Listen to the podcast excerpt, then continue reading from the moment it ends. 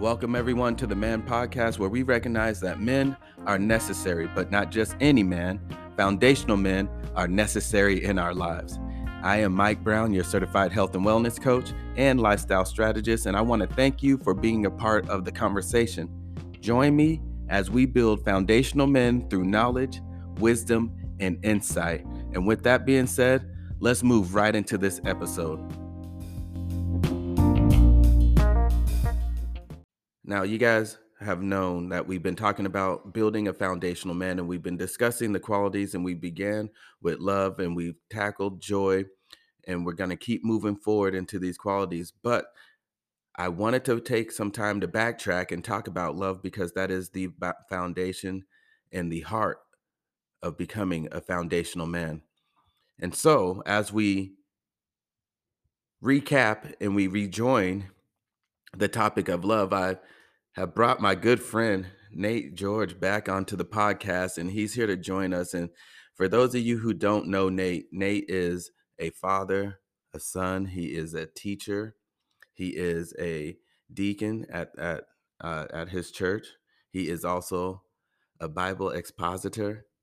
He is also uh, what am I missing here? I think that's it. I think I got it.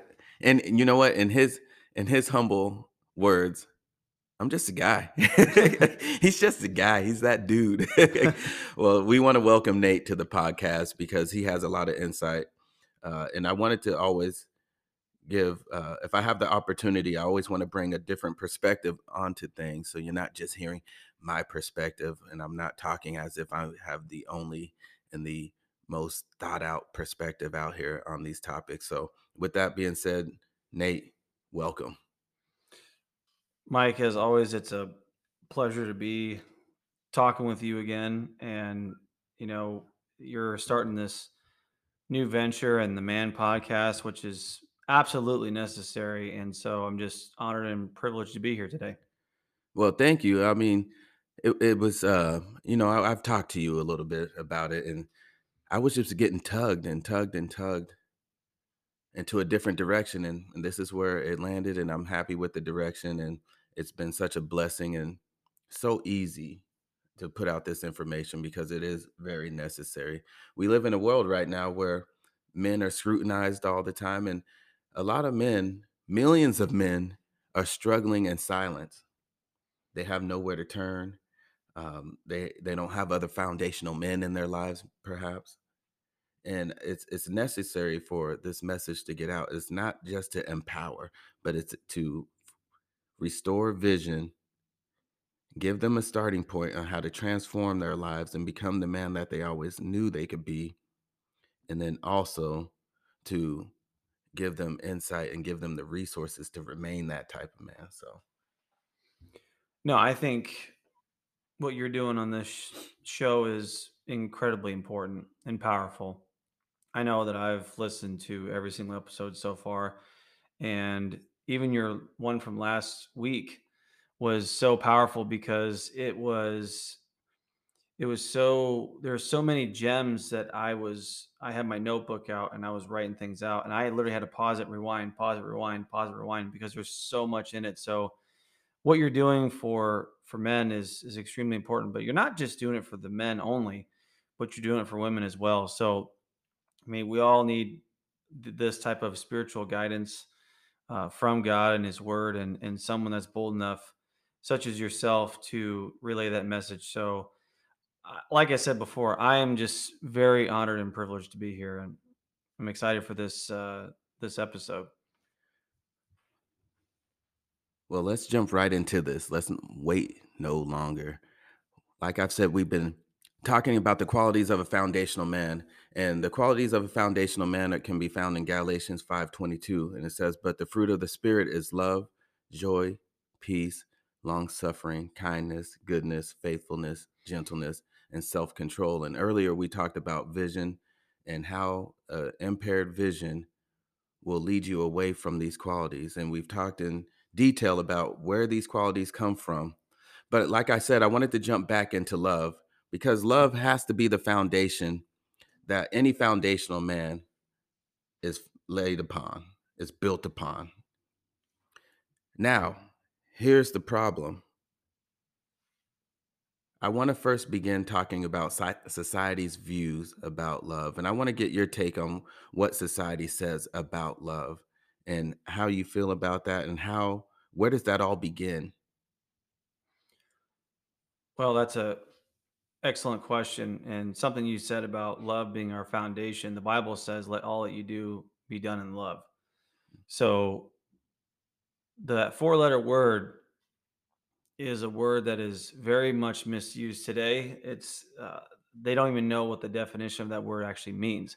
But I'll tell you what society society says that love is. It's they say it's a complex emotion involving strong feelings of affection and tenderness for the love object, pleasurable sensations in his or her presence, devotion to his or her well-being and sensitivity sensitivity to his or her reactions to oneself. Now, one thing I'm going to say to you is there's a reoccurring theme in that definition self, self, self, self. Mm, It's nothing but self. And the biblical reality of what love truly is, is nothing to do with feelings at all. It has nothing to do with emotions. Matter of fact, we're told to not be followed and lead, led with our emotions. So, in order to really understand love, we have to understand actually and unde- identify who love is. And I believe you talked about it the last time you did a, lo- a love episode. But First John 4 8 says, The one who does not love does not know God, for God is love. yep. So here's the question If God is love, how can the created dictate what love is when the creator clear, clearly tells us who and what love is? With the definition you gave about society, you hear all the time, you have to love yourself first. You have to love yourself first. You can't, you can't love anybody else unless you love yourself first. But then my question is, is how do you define that? How, how do I know if I'm loving myself? What does that mean? Does that mean I love myself because I went out and bought some fancy clothes or I bought a car? I mean, there's really no real definitive uh, definition or, or or standard on what that means, which I think causes a lot of confusion. Could we agree that that's where the disconnect is? Is that there's not a love for God, which means that love is absent in our society? I would say for sure that, but I, I think there's also a disconnect on who he is. It, it's it's it's a, a a right standing relationship with him and understanding who God actually is. I mean, he has definitely has more than one attribute for sure, but love is the is the one that everybody focuses on because we think so. We tie in society's view on on love, and then we tie that in with God, and that's just not the case. I I know that you have already went over uh, what love truly is, but so in First John 4 8, we know who God is. We hmm know that He is love. We know what love is. But do we know the actual definition of what that love is? And that definition is clear, clearly found in First Corinthians 13. First Corinthians 13, verses 4 through 8 says this. Now, the, this is what God's definition of love is it's patient, it's kind. It's not jealous. It doesn't brag. It's not arrogant. It's not rude. It's not self seeking. It's not easily provoked. It doesn't take an account of wrong suffered. Doesn't rejoice in unrighteousness, but it does rejoice with the truth. It bears, believes, and hopes all things and endures all things, and his love never fails. So, with that, here's the reality. And you tell me, Mike, is there anything in here that matches society's view on love? Not one thing. There is not one thing. Uh, we've, you know, that's where this goes against everything that the world is saying because the world has said that love hurts.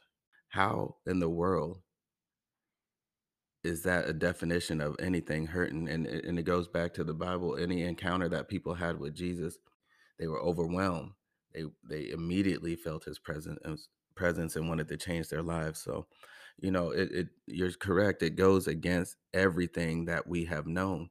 So I want to ask you, we got to go back. I mean, we're kind of seasoned men now.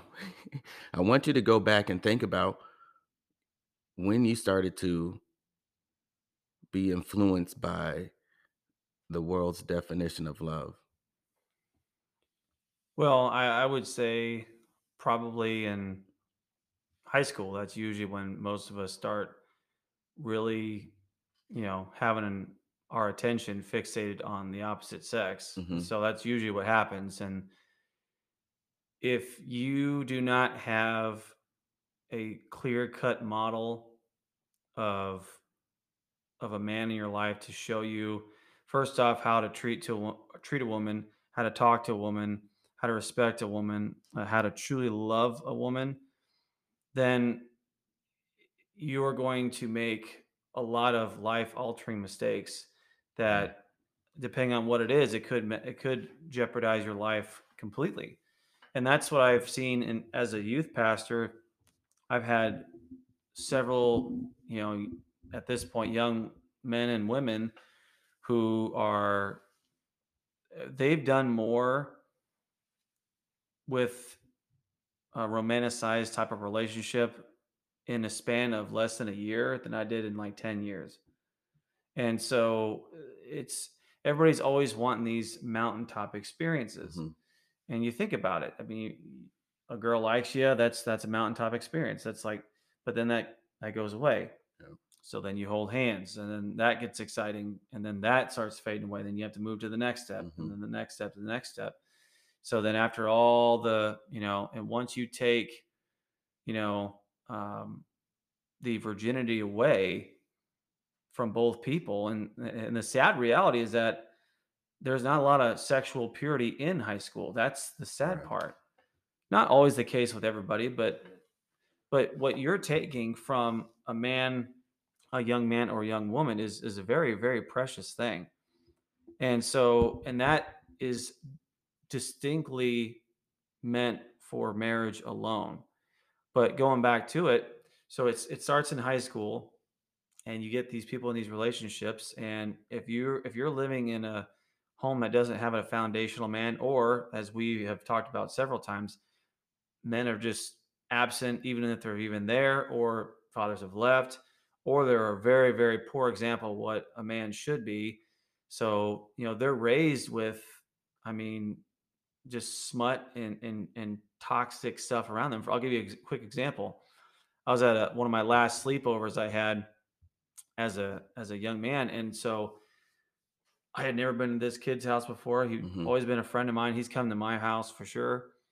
So i went to his house and at the end of the night when we were kind of getting situated with our sleeping bags the father comes down and he puts on now i'm gonna date myself here a vhs tape. Oh man. for those you don't know look that up. Wow. Wow. I, isn't that bad man, that was early 90s. it was That, was- that had to be early 90s. Yeah, I was I can't remember how old I was, but but you know what it was? Porn. Yeah. It was it was it was a pornographic video. And I got made fun of because I put my head in my sleeping bag and covered it. Yeah.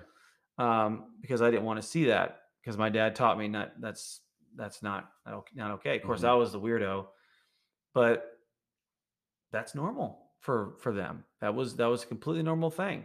And matter of fact, um, I'm gonna say I'm gonna say this even right now. This just happened to me this week. hmm One of my second graders, who's been a little bit of an issue this year, there was a movie I put I put on for the students uh, while they ate lunch with me. So all of them ate lunch with me. So you know, teachers do that occasionally. And you know, they had a great week. So I said, "You guys can have a reward. You can eat with me." And I put on an old-fashioned movie, and you know, those '90s movies are a little bit sketchy at times. Right. Long story short, there was a part where there was a scene where this this lady was uh, was holding this this cartoon cat or whatever, and you know, it got a view of her chest. hmm This kid turned around to me, Mike, and literally looked at me and said, "Mr. George, have you ever went to third base?" Oh, wow. Second He's grade. eight years old. And I and I sit there and I I and one of the teachers I told, they said, "Well, what did you do?" I was like, "I don't." I just stood there and I was like, "What did you just ask me?" Mhm. But this is so it, it comes from two things: parents not being parents or parents themselves. And what I meant by the first part is that they just allow technology to raise their child and the stuff that's on there is is is so bad but you know the other thing is this he he dropped the n bomb to a kid not that long ago and i asked him where he heard it from said his parents and i'm like and we wonder why Mhm. but so so i guess getting back to the the very very beginning of what we're talking about is there is a huge utter complete disconnect i don't i i, I there needs to be a more powerful word than disconnect. We are totally and utterly separated from God because I believe I've said this on your show before, but Isaiah 59 2 says, Your sins have caused a separation between you and God, Mhm. and it hides its face from you. Hides its face from you. So it's not that there is a, you know, you know, when you plug in your phone or like like a charger, that's not that it can disconnect. We're talking about separated Absence. at absence. absence. Yes. Sin doesn't care about how old you are. It does not care about where you're at or your socioeconomic status. It doesn't care about any of that. What you've talked about, it, it, it is an issue with the technology. I know technology is sometimes good, but I think the majority of it is is it's bad. It's bad. You know, we don't have to work for anything, but it's mainly the access that so many people have now. And you know, on the, along that same lines, just yesterday, I had a, uh sixth grader. I think he's like 11, maybe 11 or something. A sixth grader talking about, man, I'm I get all the chicks, but he said all the bees, and um, that's how you. I was like, what? Why is that your goal? Is that your goal? He's like, yeah, yeah, yeah, because the more bees you have, the the more of a man you are. He literally said that. Wow. And I said, you know what? It broke my heart because I said, you know, he doesn't have a foundational man in his life that's teaching him the opposite. Hmm. Someone he's learned that from somewhere. I'm not going to sit here and say, oh, he learned it from his dad. I don't know. But I know that he has access to all the technology, all the social media, and that is what is bombarding our our minds, the minds of our youth with that stuff. And now he seriously thinks he said that with straight conviction. The more bees I have, the more of a man I am. And he, that was his belief. Now, I didn't have time to really sit down and talk to him about it or, or, or, or really debate him on that. I said, Are you sure? I just said, Are you sure that's what that means? And I just left it at that. When you break it down, he's going to think that love is involved in any on any part of that process. He's gonna think that, well, I'm showing love because I'm here and she has me and I'm the prize. I'm I'm showing love or I'm shown love because all of these ladies want to be around me. And I, I I wholeheartedly believe that that absence that you're talking about of God has distorted the whole concept of love. You know, it goes back to, you know, God created his masterpiece and he defined everything. He defined man and woman. He defined how we're supposed to live. He he is the ultimate creator of the masterpiece, but yet we have millions of people going through and looking at his masterpiece and putting their own spin on it, creating their own definition. And then they go out and since they have a little pull here on earth, they get a following and now people start to believe their definition that's going against the creator of this masterpiece. And this is what we're going through, and this is what continues to happen with God's word. It it happens with all these definitions of love, all these different qualities. We've talked about it with kindness. How far can we go with kindness on our own? We've talked about that, and we'll touch on that a little later. We can't do it on our own. And so, since there is an absence of God, before we keep moving on with this, uh, because I want to get into why men struggle with love, but I want you to talk about since there is an absence of God, how can we become closer to God and how can we start building this relationship with God so we can have an understanding of first what true love means? Well, it the answer is is difficult and simple at the same time. It's kind of paradoxical. But the first thing we need to do is acknowledge who he is. Uh, God is God and we are not. Uh, what we do typically in the span of 18 years is, you know, we we grow under the tutelage and, and knowledge and wisdom of our parents, and they show us uh, everything that we need to do to become adults. And then there, we come we reach an age where we cannot wait to get out under their shackles of their authority. Right. and, and and that's what I actually was talking to them on wednesday night. And so it was it was sad though because i i said so when you leave the house finally you have your own pad set up now who's in charge you well i got news for you uh, we are not the the center of the universe. I, am just going to take you to a view a few verses because I think this is really important to understand first that God is in charge. I mean, if you just read the Bible, Genesis 1 1, I mean, that's the very first verse in the Bible. In the beginning, God created the heavens and the earth. We right we, there, he's the masterpiece. He is the master creator of the masterpiece that we are a part of right now. Yeah, and, and we have we have so many here that uh, I could go over, but I'm not going to. But I'm just going to give you another one that I use quite a bit in Psalm 24 1. The earth is the Lord's and all it contains, the world and those who dwell in it. So the next time someone wants to say something about, well, how could God let this happen, let do this or this or that? This world is his. It's not ours. And that's what we do ever since ever since the fall of Adam and Eve, we have a desire to be like God. We desire to to run things, to do things our own way. Mm-hmm. And submitting is the absolute last thing in our minds to do. So going back to your going back to your question is is we understand who God is, we also understand that the Isaiah 59 2 that I said before. us. We are all born with a sinful nature. And that sinful nature, when we reach that age of accountability where we fully understand that our sin separates us from God and that it's wrong, from that point, there's there's the beef. That's the issue. Mm-hmm. We are completely separated from God, and there is no way possible to get back right with God on our own strength, internally or externally. So that's why Jesus Christ had to come. He came, he came in the flesh, born of a virgin. He lived a perfect sinless life. He died on the cross for our sins. He was buried and raised triumphantly 3 days later. And now he is seated at the right hand of God.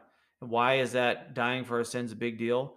Because the the the penalty of sin that we pay that we must pay for with our lives jesus paid for it it's like it's like you had these traffic tickets that mm-hmm. were that were so monumentally piled up i mean we're just kind of just bear with me with the illustration but you have this but you have this this unforgivable debt that you you in your 10 lifetimes you'll never pay off. And you're in the courtroom and it's finally judgment day and the judge is looking and says mike you need to pay this right now. If you don't you're going to prison forever. You're never going to get out. And you know you're sitting there and you're and you're hopeless and you're despair yeah i don't know what to do. And then a man walks in. The room hushes goes up there and whispers something to the judge he looks at you puts his hand on your shoulder just gives you just gives you a smile and walks out. And the judge is kind of kind of bewildered here, but he he stands up and he goes, "Okay, Mike, you're free to go." And you're like, "What? How?" The man that just walked in say he's gonna he's gonna take your debt. He's gonna take your sentence for being in prison for the rest of your life. He's gonna take that from you, or he's gonna pay your debt. And and most of us as adults understand debt and how and how stressful that is and how much that weighs upon your heart and your shoulders. I mean, imagine that if someone paid off your house mortgage out of nowhere. I mean, Right. That. Whew, but we're talking about, but see, that's monetary. right. That's temporary. What we're taught, what we're really illustrating is spiritual things. So your sins separate you from God. You can never, you can never get back right with Him on your own. So Jesus did that, so you can get back right with God. So that if you put your trust and faith in Him, He gives you His righteousness and He takes your sin. That's and so. But here's the problem with that, though, Mike. This is where the disconnect happens hmm we are commanded to repent of our sins. So that young man that said that, which breaks my heart to hear that, but he needs the gospel. He needs the gospel. Uh, we all need the gospel, and I need to. I need to preach the gospel to myself every single day. I'm still in need of a savior every single day. Oh, most definitely. I mean, we we have to have it because we cannot. We can only go so far alone. We can go so far on our own, and it's impossible to do it on our own. So we have to have something that's keeping us grounded, keeping us rooted to stay on the path. Because once again, if we stray, I mean, once we X out uh, having a relationship with God or staying in His Word, our vi- our vision becomes impaired, Mhm. which clouds up our purpose. It clouds up everything that we have going for us. It leads us astray. We fall for these traps. We might venture off to another trail that seems uh, greener and brighter, even though that's not where we need to be. So it's totally important. This isn't, uh, you know, uh, I don't want anybody to start to think that, man, I'm I'm a foundational man. I'm without struggle. Everything's gonna be all great for me. I don't need anything else. I can do this on my own. That is not that is not the case at all. We all need uh, other foundational men in our lives, yes, but we also need to stay grounded in our faith and stay uh, keeping that intimate relationship with God.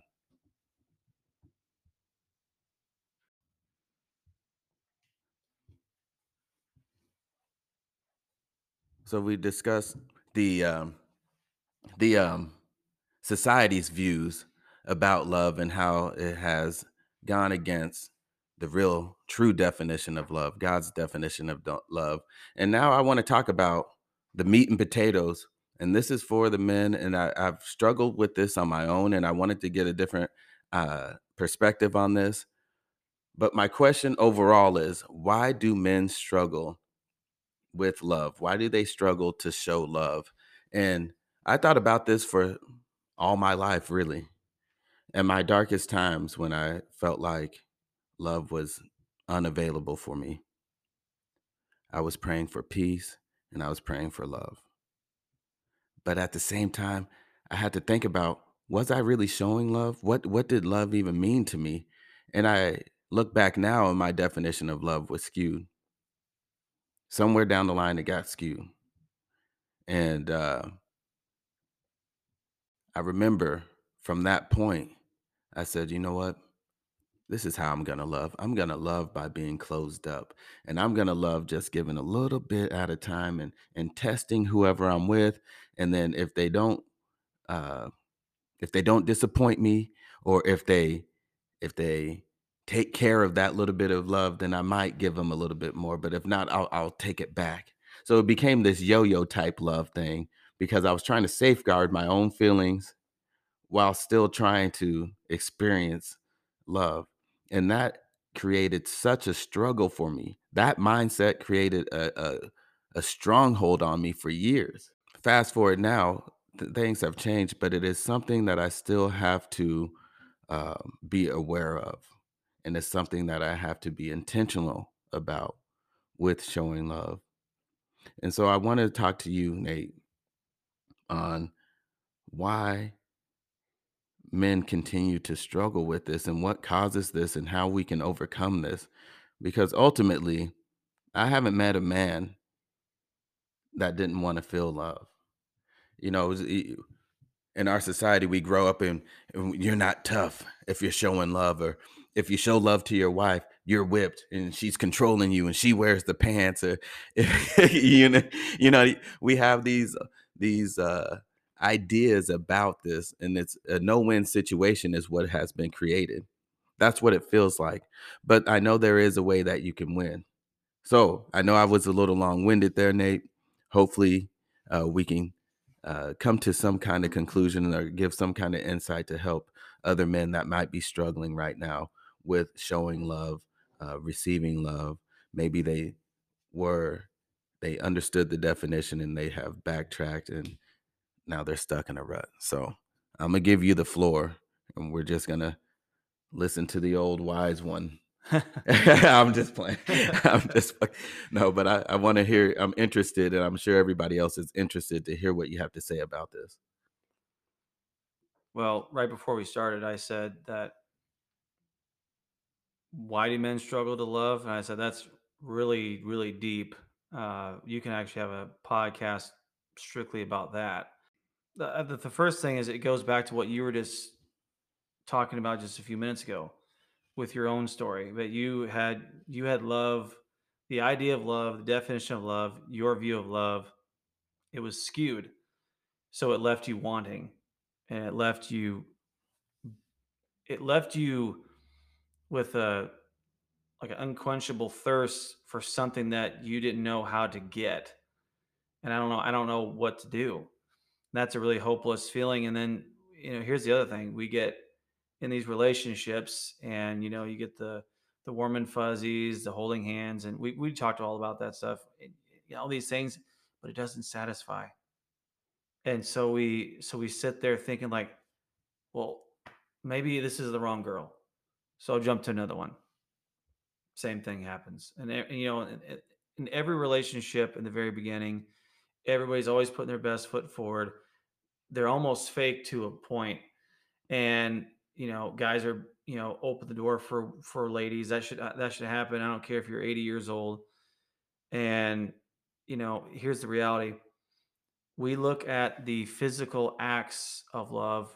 What can somebody do for me?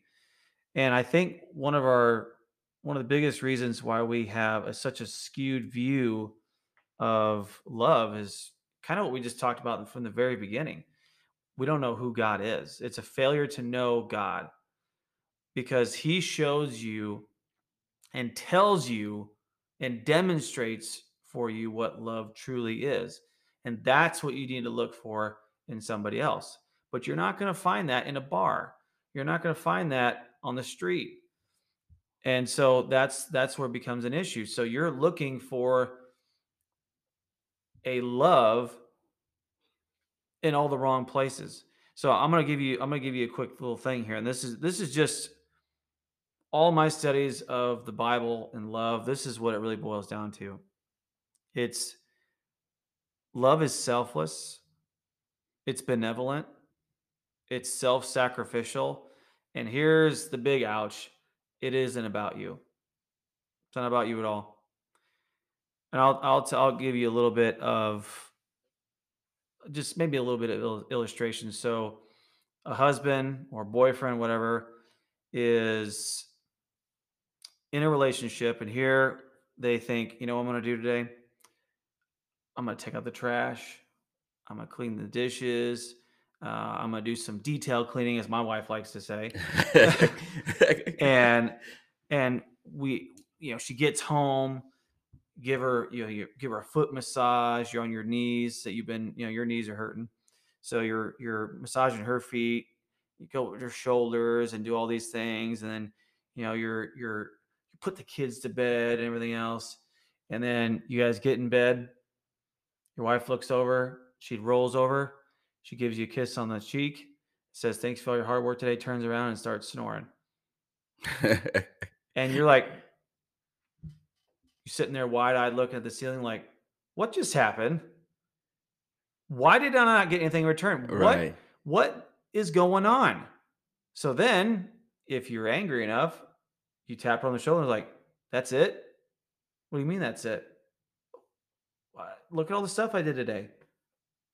Oh, that's why you did it? Because you wanted something in return? Right. Now you're in trouble. I said thank you. I acknowledge what you did. Uh, You wanted more? Okay. And my my question to you is my guy is you want a medal? I mean, Right. but see, I only say this because that's been me so many times. And I'm thinking, you selfish individual. The only reason why you did this to this quote unquote selfless act of love is to get something that you want. Right. And you are objectifying the person that you love or supposed to love the most. I don't know how many times I've been there, but we are carried around by the desires of our flesh. And Jesus says that we are to die to self. And that mm. means if you die to self, what does that mean? That you have to exalt Christ first, but then you exalt everybody else. It kind of goes back to pretty much our favorite verse in yeah. Philippians chapter 2. We do nothing, we do nothing out of selfishness or empty conceit. But with that humility, we regard others as more important than ourselves and we look out for the interests of others, not just our own. So that destroys everything I just said completely because uh, I believe it's in Romans, but love does no wrong to its neighbor. Hmm and love does does no wrong to their spouse. Love does no wrong to their children.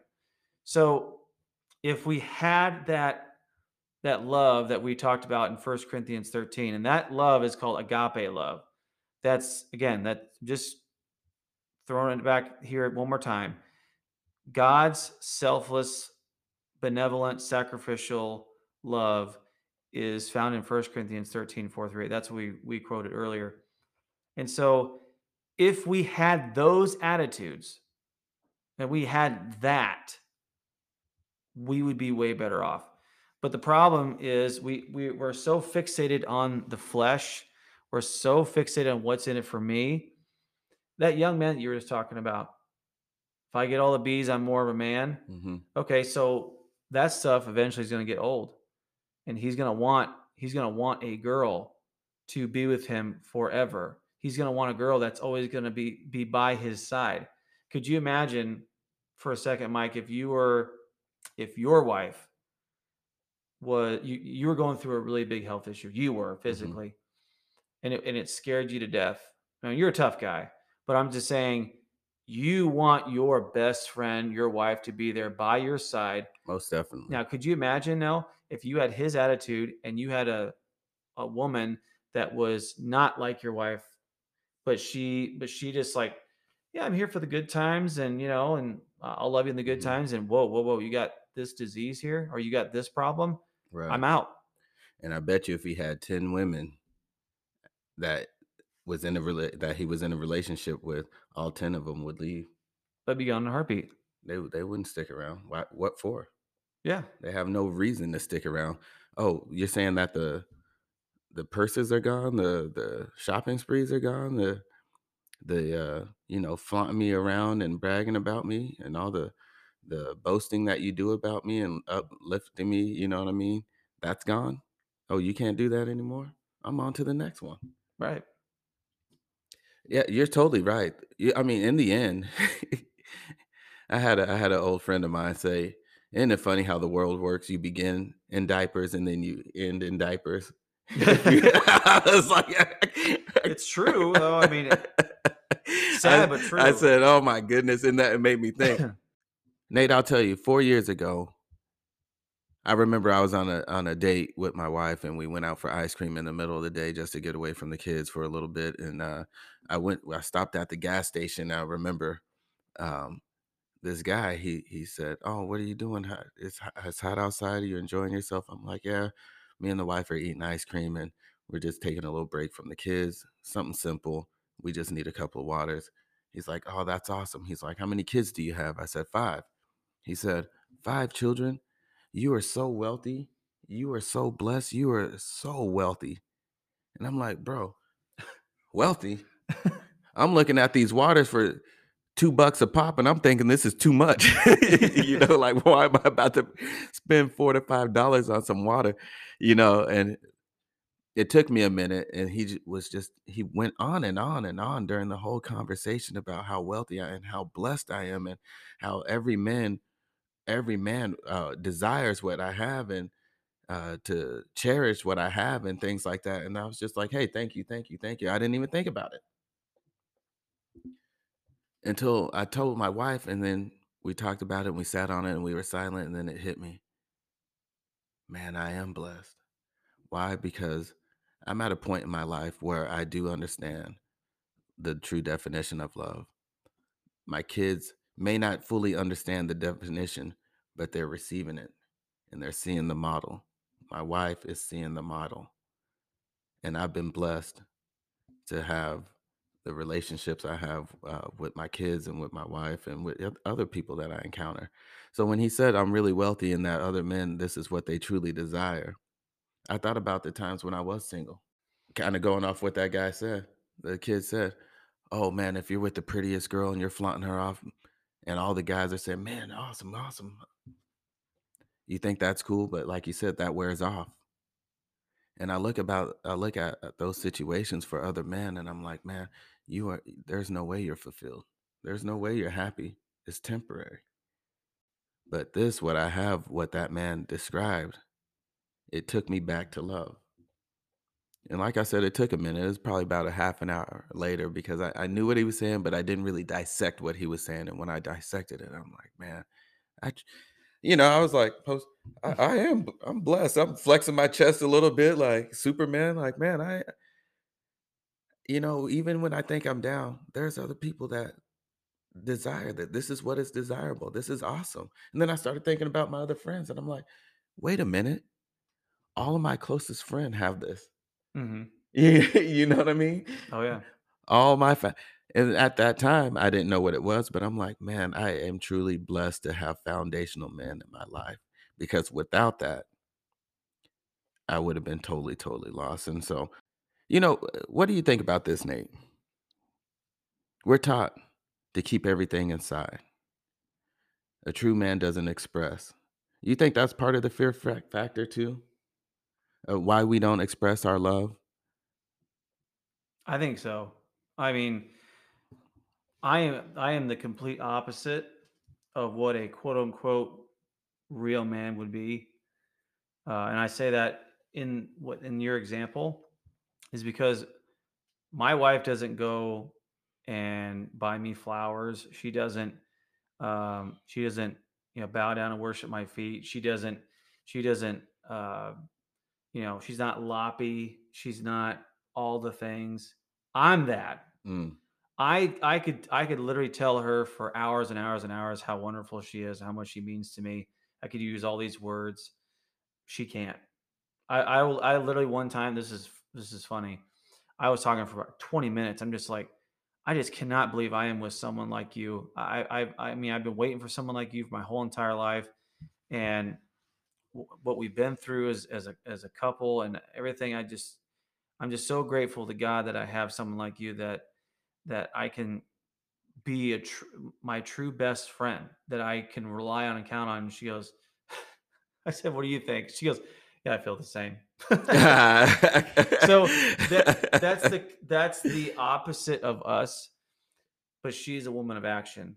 She shows it by her actions. And now she's gotten better because I've had to say, I need to hear that.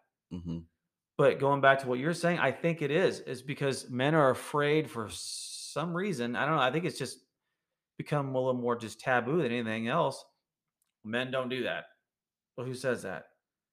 I mean, God says, I love you in, in the scriptures. Uh, who's tougher than him? Um, who's more powerful than he? mhm. And yet he says, wh- with his son on the cross, he says, Father, forgive them. They know not what they do. Come on now. If that, if that doesn't shake you to your core, Right. because he doesn't wasn't just saying that to those people back then he's saying it to us who are directly sinful against what he says to do and how to live and how we ought to be he says father forgive nate for he doesn't know what he's doing Do you have you have to put yourself in the story so going back to what you're saying i absolutely think that is the truth men are afraid because i don't know because i think i don't i don't think they like being vulnerable. Man, because when you because when you let that you let that heart open to the wrong person man they're going to make you harder than you were before. So the next person you're with is probably better than that next person but you're you're still holding on to that person Right. before so you're you're afraid so i don't want to hurt the men's feelings but they're too afraid of being hurt to, so they so they show up thinking that's some kind of defense. Mhm. when in reality is like that has to make you stronger. But here's here's the biggest part where we mess up is it's we always talk about the man and a woman relationship but your relationship with god and how deep it is is going to dictate how you treat your woman Mhm. and so if you have a high view of god you're going to have a high view of her and a low view of yourself Mhm. if you have a low view of God, you're going to have a high view of self and a low view of your wife. So it's it's really it correlates to your intimacy with God because we don't want to get intimate because there's a lot there's a lot of guys out there that women complain and say, "Gee, he just won't open up. He won't." I mean, I even had a friend of mine that you know, and he stopped trying. They got married. It was all fun and games. It was Mhm. great. It's exciting. And when they got married, he just got flat lazy. Didn't do anything for her. Right. And so she should not have done this either, but she went to go seek it somewhere else. Mhm. And I remember when he told me in my kitchen, and I looked at him, I said, Wait, what do you? It was so nonchalant. Oh, by the way, um, my wife cheated on me. I was like, What? What do you mean? This is not this is not some random thing you just bring up. I'm Yeah. like, so I I gave my you know like about face, you know, like in the military. I'm like, Yeah. say what now? So we're talking through it. And I'm I'm not gonna go too deep in this. But I'm just gonna say this. He revealed to me that I just yeah I just got lazy, and I I ripped him a new one. I was like, you never do that. Mhm. You never stop pursuing your wife Right. ever. And yes, do we have lulls in that? We're human beings. We're going to have that. But guys, you got to man up and and open your mouth and tell your wife sometimes how you it's not and not just to say it to get to get something in return like the story I told about earlier, but every TV show that's out there, a guy is portrayed as the stupid one. He's clueless. He's sitting on the couch. Right. He's barely awake. Um, the wife is doing around everything. She's organized everything. She's got everything. She's whole weights on her shoulders. And the guy comes in and he says, like, what do you need, honey? And you know, that's not that's not how it's supposed to be at all. Mm-mm. God has given men, and it's not a suggestion. We are given the privilege, the honor, but also the responsibility to be the spiritual leaders of the household. That is reserved for men alone. And that makes women upset. I know. But that is how it's supposed to be done. If you read this, if you read the New Testament at all, it talks specifically about that. As for a woman to fulfill her duties as a wife to her husband, it says as fitting to the Lord. Mhm. But see, that's what we don't do, Mike, is we as men and women, we don't do what's fitting to the Lord. And how do I know that? Bibles aren't open. They're not applying Right. what's in there. They're not it so when you read the Bible, it comes right after your heart and it and it and it and it challenges your mind. And that's what we don't want. We want mindless, numb, easy things. We don't want things that attack our hearts and, and make Mhm. us want to change. God God demands change and he demands that we follow what exactly he says. And we say, "No, I'm not going to do that." But when we do, I'll just give you a perfect example. Your relationship with your wife and by the grace of God me, we have that. And when you when you just thought about how blessed you were, I just had that thought. Just my mom said it uh, when when my oldest son was graduating from high school. She said, "You know, Nate, you really are blessed by God." And I was like, "Yeah, yeah." I kind of I kind of brushed it off, Right. Right. and then I just stopped and reflected. I mean, my kids, you know, they're they're they're young men. They're gonna make mistakes, but I don't have to worry about them doing drugs. I don't have to worry about drinking, partying, sleeping around. Uh, I know my wife through at my absolute worst moment, she's always going to be there for me, and I will be there for her. And I and and the and the the greatest of it all is that I have Jesus Christ as my Lord and Savior through my darkest of valleys and, and even my best moments. He's always going to be there for me. He he loves me. He's patient with me, and he's and he's he's transforming me into His image, and that's the whole goal of a believer. So if you really, so I'll shorten this last part up. If you really want to be a man, pursue after the heart of Christ.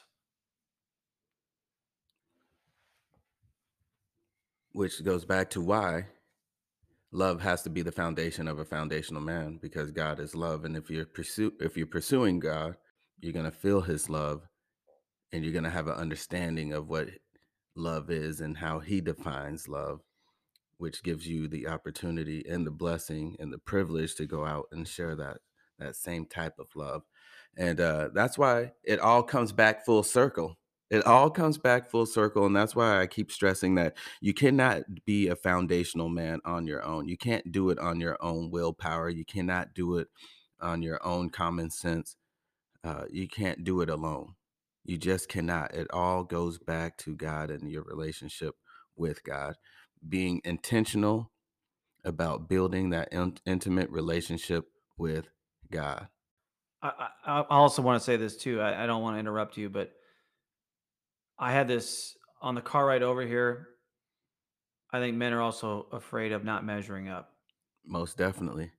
You, we've uh, that comparison game. You know, if you want to really attack a man, if you really want to cut him down, and I'm not saying this to give you guys the game on how to cut down a man. No, but I'm just saying I'm speaking honestly. If you want to cut down a man, compare him to someone else. Tell him he's not measuring up to your neighbor because he has a better lawnmower, or he's not measuring up because uh, the people around the block, he his you know your neighbor, she, her husband has a promotion and they're getting a bigger house. What are you doing to get me to that position? You know, com- Right. compare your man to another man. And I, I tell you, if he doesn't lash out verbally, you're cutting him to the core. And what you're going to get is that silent treatment.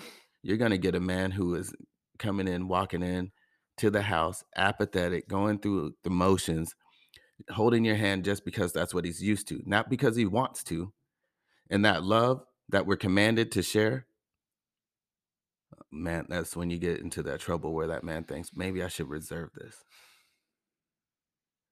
And that's how I know I fell into that trap. I'm going to reserve this. You know what? I'm not going to put this out because I was thinking about myself, you know? And like you're so correct on that. Love is so such a selfless act. It is selfless. It has nothing to do with you. Well, there is there was a a little we were talking about YouTube shorts and hmm stuff like that. So uh, we go down the same rabbit holes. But there was one, and this guy was at a conference, and this speaker was talking about pretty much self love, and I just I, I just shake my head like nope, nope, nope. But the guy was like crying, he's like, I've been taking care of my family for 30 years, and I- put it on my back, and I just don't love myself, and blah blah blah blah. And the guy and the guy literally, he goes, come up here, come up here.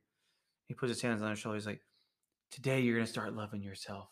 Today you're going to start putting yourself first. Today you're going to do this and it's going to be so much better. And the guy's like, he's fine. I was like, thank you so much. And the crowd's cheering. I'm like, nope, nope, nope, no. False. This is going to be temporary. Oh, I, I just, I just said, so you're going to care about yourself and your family, who you're supposed to take care of, is going to take a back burner to your needs. right. Uh, but see, here's the thing. Now, th- this is this is a fine line here. But if you go at it with your own strength, you're going to reach that point that that man did. But if you have God, who we are empowered and strengthened in His might, we will never grow weary. So we can continue to do those things nonstop.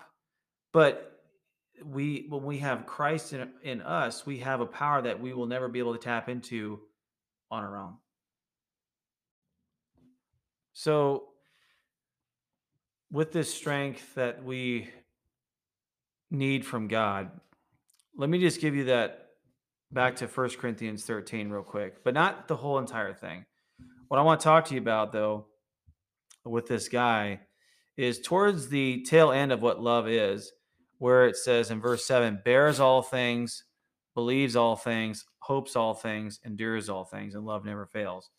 See, if that gentleman had God's love living within him, he'd been completely fine.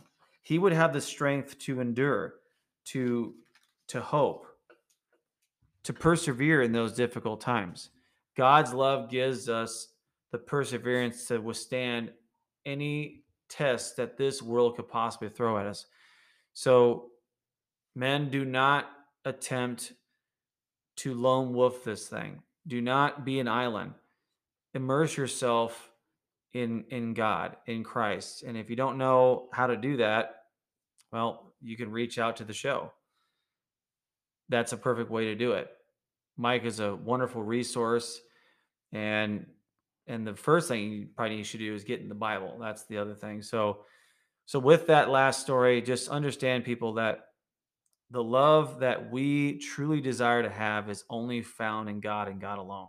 You can't find anywhere else. You can't buy it in a store. You can't buy it on Amazon. It's only found in God through his son, Jesus Christ. So do that. You, you need to do that because you're you're withholding the best thing that would ever happen in your life. And and for what? If you if you had an incurable disease and someone came up to you and said, "Here's the cure." You're going to let that sit in your fridge. You're going to take that right away and you're going to take care of yourself. So this this true love that we as men deeply desire and and deeply desire to show other people is found in God. So the closer you are with him, the more you're going to demonstrate that love for other people. Nate, I think that was perfectly said and I I I think this is very important for men to understand that love is the foundation of everything and it is a must. It is not an option. If you do not love, if you if you don't have a the understanding of the true definition of love, if you don't have that uh, intimate relationship that you're building with Christ, you're not going to be able to be a foundational man. You have to understand what love is. Why? Two reasons. Love is the greatest resource we have here on earth. It says it, it conquers all, it never fails. So when you are building your home or you're building some kind of structure, what do you do? You build your foundation with the most precious, most uh, valuable, the strongest resources that you have, so it will not break, it will not falter. Ours happens to be love. So what Nate has been talking about is so important. And uh, one last thing before we wrap this up and bring it all on home is we were commanded to love and that is something that trips us up all the time we we talk about love as is as if it's optional we say well i'm a you know we, we'll do it in our own relationships I, I feel like i love you today you know you've been really nice I like what you've done. You sacrificed a little bit. I'm gonna love you a little bit more today. Or it's like, um, I'm not gonna love this person because I don't like them. But we are commanded to love. And I want to talk about that and what that means and what that looks like. And we're not gonna talk just in a in a sense of relationship. We're gonna talk in a sense of generality. Okay how you're supposed to respond and love everyone that you encounter because it also says you know to love your enemies and that's not always the easiest thing to do and that is a clear example of why love is not an emotion it is a command if i if i told you right now to think about a person that you do not get along with and I told you that you ought to love them and show them love, I'm pretty sure that there's not going to be a warm and fuzzy feeling that goes through your body that's saying, "Oh man, this is what true love is." And you're not going to get all warm and fuzzy and start smiling ab- about that encounter with that person. Love is a command. And so, Nate, I want you to talk to us about how, as a man, we've talked about how we struggle to love. Now, how can we take this struggle and understand this command to love and utilize it to start to change our lives, to start to build that foundation of becoming a foundational man. Well, I think first and foremost that you have to understand that it kind of goes back to what we talk, been talking about this kind of reoccurring theme, but God is in charge. Uh, God is our commander in chief. Uh, he is the one who made us. Jeremiah 1 5 says, Before I formed you in the womb, I knew you. And before you were born, I consecrated you. I mean, it honestly doesn't get any more intimate than that. God created us. And because He's our creator, we ought to do what He commands, but we naturally don't. We kick and scream against Him, deny Him with our actions and our words. But once we come to true knowledge and faith in Christ, we become true believers in Him after we repent and confess Him as our Lord.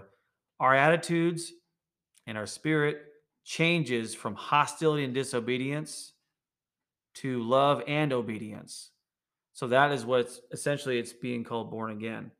So when you're born again, you are given uh, a new heart because we had a heart of stone that was was resistant to God, and now He gives us a new heart, a new spirit, and He gives us His Holy Spirit to dwell within us and causes us to walk in His ways because we can't do it alone. We we've been we've talked about this a lot today that we can only do things on our own for so long and so far.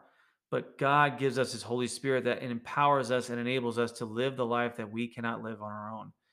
So I'm going to give you just a few verses about how we're commanded to love. So Luke 10 27 says, and this is Jesus talking, and he answered, You shall love the Lord your God with all your heart, with all your soul, and with all your strength, and with all your mind.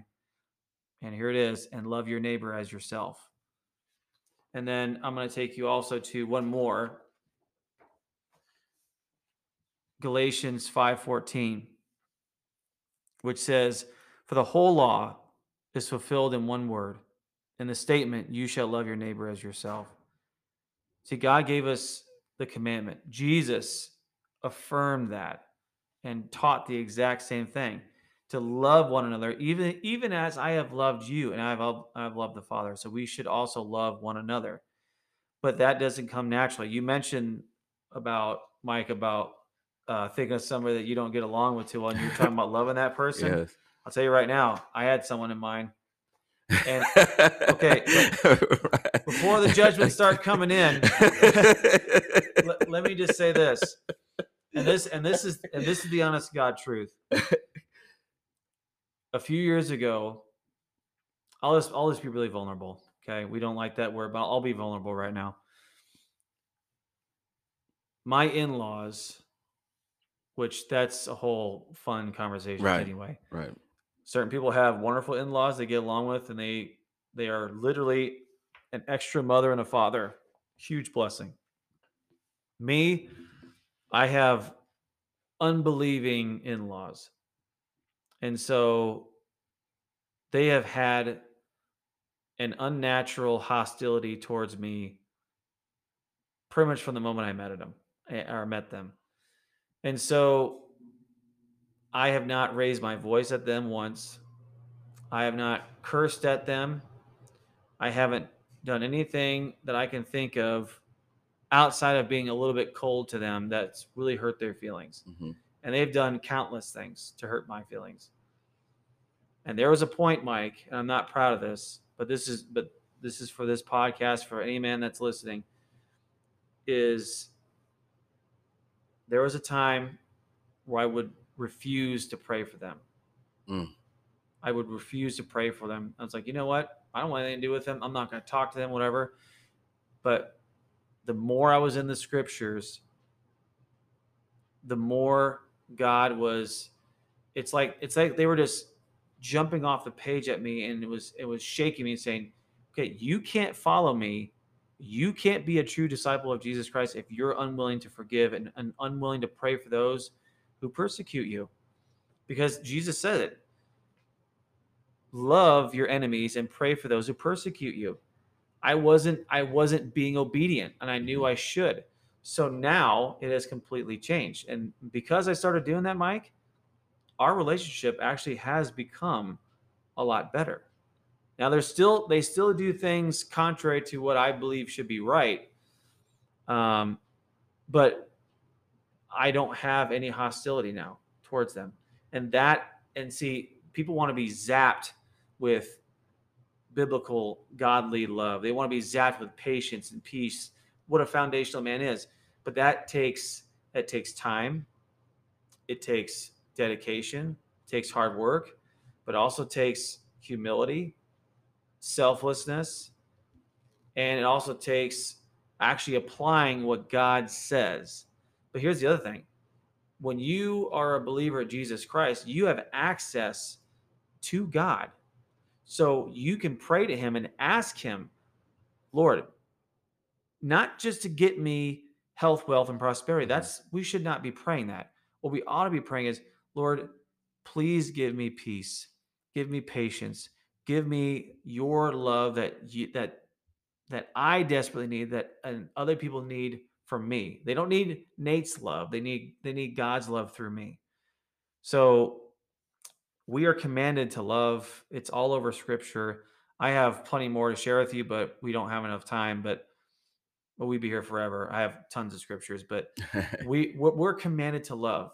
It's not, and that's the thing. People think that love is a feeling, that it's it's a physical, touchy feely love. Love is a command.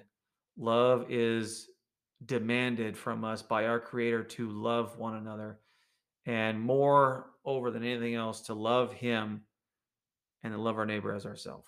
Brother, you have me uh, speechless, really. I mean, because as you were speaking, and I know I'm not the only one, I, I started thinking about all that you were saying and how important it is to have that relationship with God and how everything falls back on Him. Everything that we do, everything that we say, everything that we desire falls back on Him and our relationship with Him. And we're having an understanding on what type of God He is. And there are so many men out there that are struggling with these these uh these areas in their lives. They have these pitfalls in their lives that they've been struggling with for for years and years and years and they haven't found a way out of it. And this is really why this podcast exists and this is why building a foundational man exists. Because we, one, we need a foundational man in our lives. I know that I can't be around my children 24/7. So when they are out of my presence, I want them in the presence of another foundational man because I know that their agenda is is pure. I know that their vision is not impaired. I know that when they are out of my care or in the care of another foundational man that my children would be taken care of as if I would be as if I were taking care of them. This is why foundational men are so important. We want them as our leaders. We want them as the head of our households. We want them to be uh, educators and all of these things that have an impact on our life. We want them in our community, looking after the community. We want foundational men everywhere. We covered a lot, and we're going to continue to cover a lot of information, and we're going to go back and and like I like Nate said, we can talk about love all day. But some things that I want you guys to get from this is this: men, you have to acknowledge that you are struggling with love. Now you have some answers to why you might have been struggling with love. There's an absence of God in your life. Your foundation has not been laid with love. Maybe the definition of love has been skewed. Maybe at one point you did understand the definition of love and you strayed away because of the hurt and the pain, the vulnerability, the rejection you may have felt. However, Nate has provided a way out. He's provided a way out, and that is through building an intentional, intimate relationship with God. And through that, you'll feel his presence of love and you will be under have a better understanding of love. And then you will understand that this is not about yourself. That's the whole thing. This whole thing, your purpose is greater than yourself. Your purpose has nothing to do with you. You are just a messenger, basically. you know, this isn't about, oh, I want to be up here. I want to measure up to this. No, we are measuring up to God's standard. We're not on the, on the world standard, but this is greater than yourself. And once you understand that, it becomes easier. Nate touched on that. Love is selfless. That brought insight to me because that's so easy to forget. It's so easy to forget. I know even probably last night or today or at some point I I did something that I thought I was doing out of love, but in the back of my mind I was thinking, well, they owe me now. you know, and love doesn't work that way. So Nate, again, I, I appreciate you coming on and uh, being so willing to come on and uh, and come on immediately. We we talked about this about a week ago, and you're like, man, I'm ready. So hey, let's get this let's get this going. And you were here, and so we appreciate it, and I know all the listeners appreciate it. And we're going to continue to have these uh, dialogues between each other, and then we'll have other guests on the podcast as well. My goal is to have a big panel, you know, about four or five men talking, and and then also throw in a a few foundational women to have their insight and tell their side. But as for now, you got me and Nate. All right. And we're so hopefully you got some insight on love. And with that, Nate, I'll uh, let you uh, take us out, finish up with your last few words and what you have to say. And uh, uh, once again, it's a greatly appreciated. No, like I said before, it's such an honor and privilege to be here again uh, with you and and your audience. And you know, uh, you're one of the reasons why I was inspired to do uh, my podcast, which I'm I'm grateful for. And love is such a deep thing. It's such a necessary thing. And having the correct view on love changes everything. And that's only found in Jesus Christ. I'm gonna, I'm gonna read you one last one last verse is First John 3:23. This is his commandment that we believe in the name of his son Jesus Christ and love one another just as he commanded us. You need to believe upon the name of Jesus Christ because this world is dark, it's pale, it's poor, it's blind and it's naked. But in Christ you will have you will be fulfilled. Not so much necessarily with this physical life, but he will give you everything you need. And in Second Peter 1 3, he says, By his divine power, he has granted to us everything that pertains to life and godliness. He gives us everything we need for this life and our spiritual lives and also for the life to come. There, there's nothing more important than that. So if you are seeking first God, his kingdom, his righteousness, it says in scripture, the promise is all these things shall be added to you. So if you're looking for uh, a wife or woman first, that's your first mistake do not forsake what is supposed to be and who is supposed to be our first love, and that's Jesus Christ. He's supposed to be our first love. And I know that sounds weird to some to some men, but literally the reason why I'm here is because Jesus is the absolute best thing that's ever happened to me in my life, and I'm here to offer him to you. It turn to him in faith. You may not understand everything you're doing, uh, I would never want to impose um, my podcast on onto this wonderful podcast, but I have a lot of biblical studies on mine. You can go check that out, Living Parables podcast, if you want. If you don't, that's great. I'm praying for you. Check it out, Living Parables.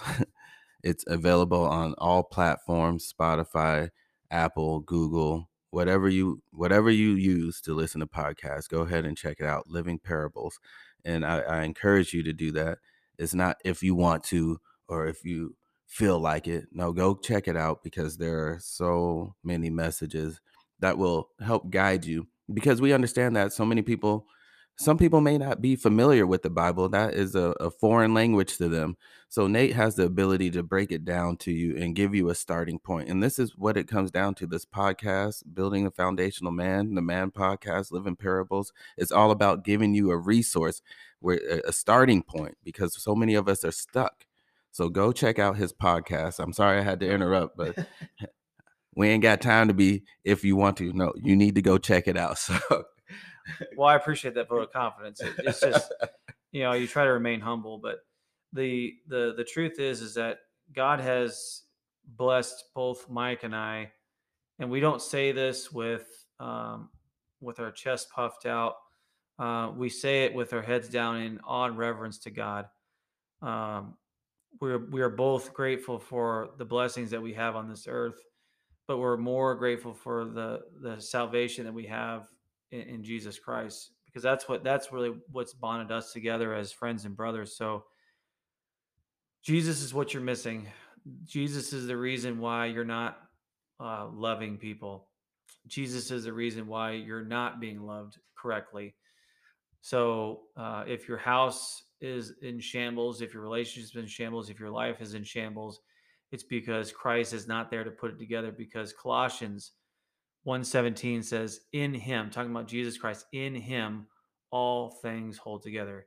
He's he holds you together, he holds your family together, he holds your relationships together, he holds everything that you have that you hide deep down together. But if you don't have him, you're holding on by your own strength and you will fall. But Jesus gives us such great promises that whatever this life throws at us, I have overcome the world. So he, he doesn't say that problems won't come, but he promises to, to, be with you through it all, to give you the grace that is sufficient to get through these difficult and challenging times. So, so with that, Mike, I thank you from the bottom of my heart to have me on. I pray for all the men listening and all the women. Be foundational women. Pursue after the heart of Christ. Uh, if you if you want a husband, a true husband, you need to seek Christ. Men, same thing. If you want a, you want a wife, she needs to be foundational. She needs to be she needs to be Christ, of Christ.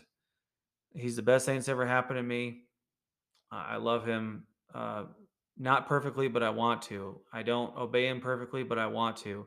I don't serve him perfectly, but I want to. So that's where we need to that's where we need to get. Not that I have achieved some level of spiritual perfection, but just what we talked about from the very, very beginning. I'm just a man that wants that is wanting to pursue after the heart of God. So I appreciate you, Mike. Love you as a brother, and thanks for having me on. Hey, likewise. It's always a pleasure.